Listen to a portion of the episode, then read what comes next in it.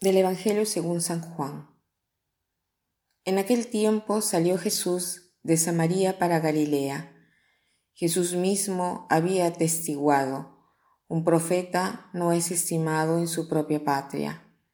Cuando llegó a Galilea, los galileos lo recibieron bien, porque habían visto todo lo que había hecho en Jerusalén durante la fiesta, pues también ellos habían ido a la fiesta. Fue Jesús otra vez a Caná de Galilea, donde había convertido el agua en vino. Había un funcionario real que tenía un hijo enfermo en Cafarnaúm. Oyendo que Jesús había llegado de Judea a Galilea, fue a verlo y le pedía que bajase a curar a su hijo que estaba muriéndose. Jesús le dijo, Si no veis signos y prodigios, no creéis. El funcionario insiste, Señor, baja antes de que se muera mi niño. Jesús le contesta, Anda, tu hijo vive. El hombre creyó en la palabra de Jesús y se puso en camino. Iba ya bajando cuando sus criados vinieron a su encuentro diciéndole que su hijo vivía. Él les preguntó, ¿a qué hora había empezado la mejoría? Y le contestaron, Ayer a la hora séptima lo dejó la fiebre. El padre cayó en la cuenta de que esa era la hora en que Jesús le había dicho, tu hijo vive, y creyó él con toda su familia. Ese segundo signo lo hizo Jesús al llegar de Judea a Galilea.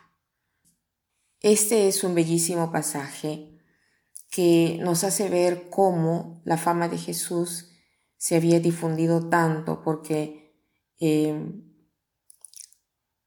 es, este eh, es un funcionario del rey, un funcionario pagano, que le pide a Jesús el milagro de la sanación de su hijo. Y no solo lo pide, eh, sino que lo pide con una cierta insistencia, al que Jesús le responde, si no veis signos y prodigios, no creéis. Él inmediatamente le pide a Jesús Ven antes que sea demasiado tarde, antes que mi hijo se muera, porque mi hijo está muy mal. Y, Jesús le dice, anda, que tu hijo vive. Y aquí dice, anda, tu hijo vive. ¿No? La fe, cuando es verdadera, es auténtica. Nos hace ir hacia adelante. No se bloquea. La fe aplana todo nuestro camino y nos ayuda en la subida hacia Dios.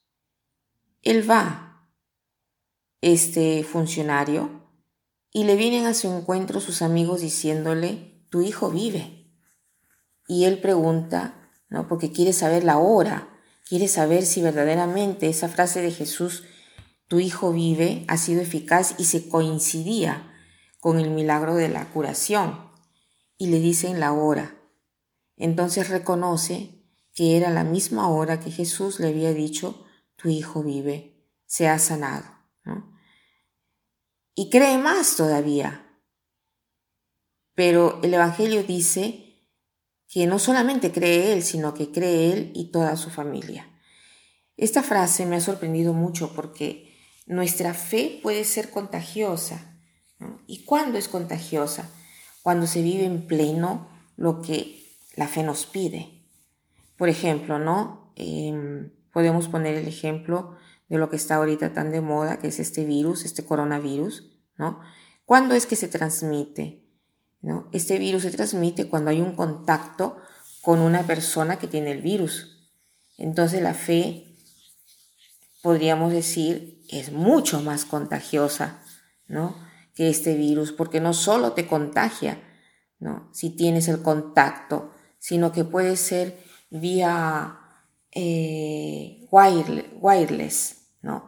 Porque esta fe, aunque sea virtual, ¿no? por ejemplo, cuando leemos la vida de algún santo, de alguna manera nosotros estamos en contacto con el santo, de alguna manera, pero no el eh, digamos, el contacto de poder verlo y tocarlo aquí en la tierra, sino que podemos ser contagiosos si meditamos sobre su vida. Entonces, hoy nos podríamos preguntar si eh, somos contagiosos en la fe y cómo podemos serlo, ¿no? Cuando vivimos de fe, o sea, mm, tomamos nuestras decisiones basándonos en la fe, cueste lo que cueste en el trabajo, en la vida familiar, en las relaciones, en el modo de vestir, en el modo de hablar, en el modo de razonar. Trato de llegar a un acuerdo o elijo de seguir lo que mi fe me inspira. Solo así puedo ser contagioso y tratar de hacer creer también a mi familia. Para terminar, quiero citar esta frase que dice así, no se demuestra la fe quemando un hombre, sino haciéndose quemar por ella. No se demuestra la fe quemando un hombre, sino haciéndose quemar por ella. Que pasen un buen día.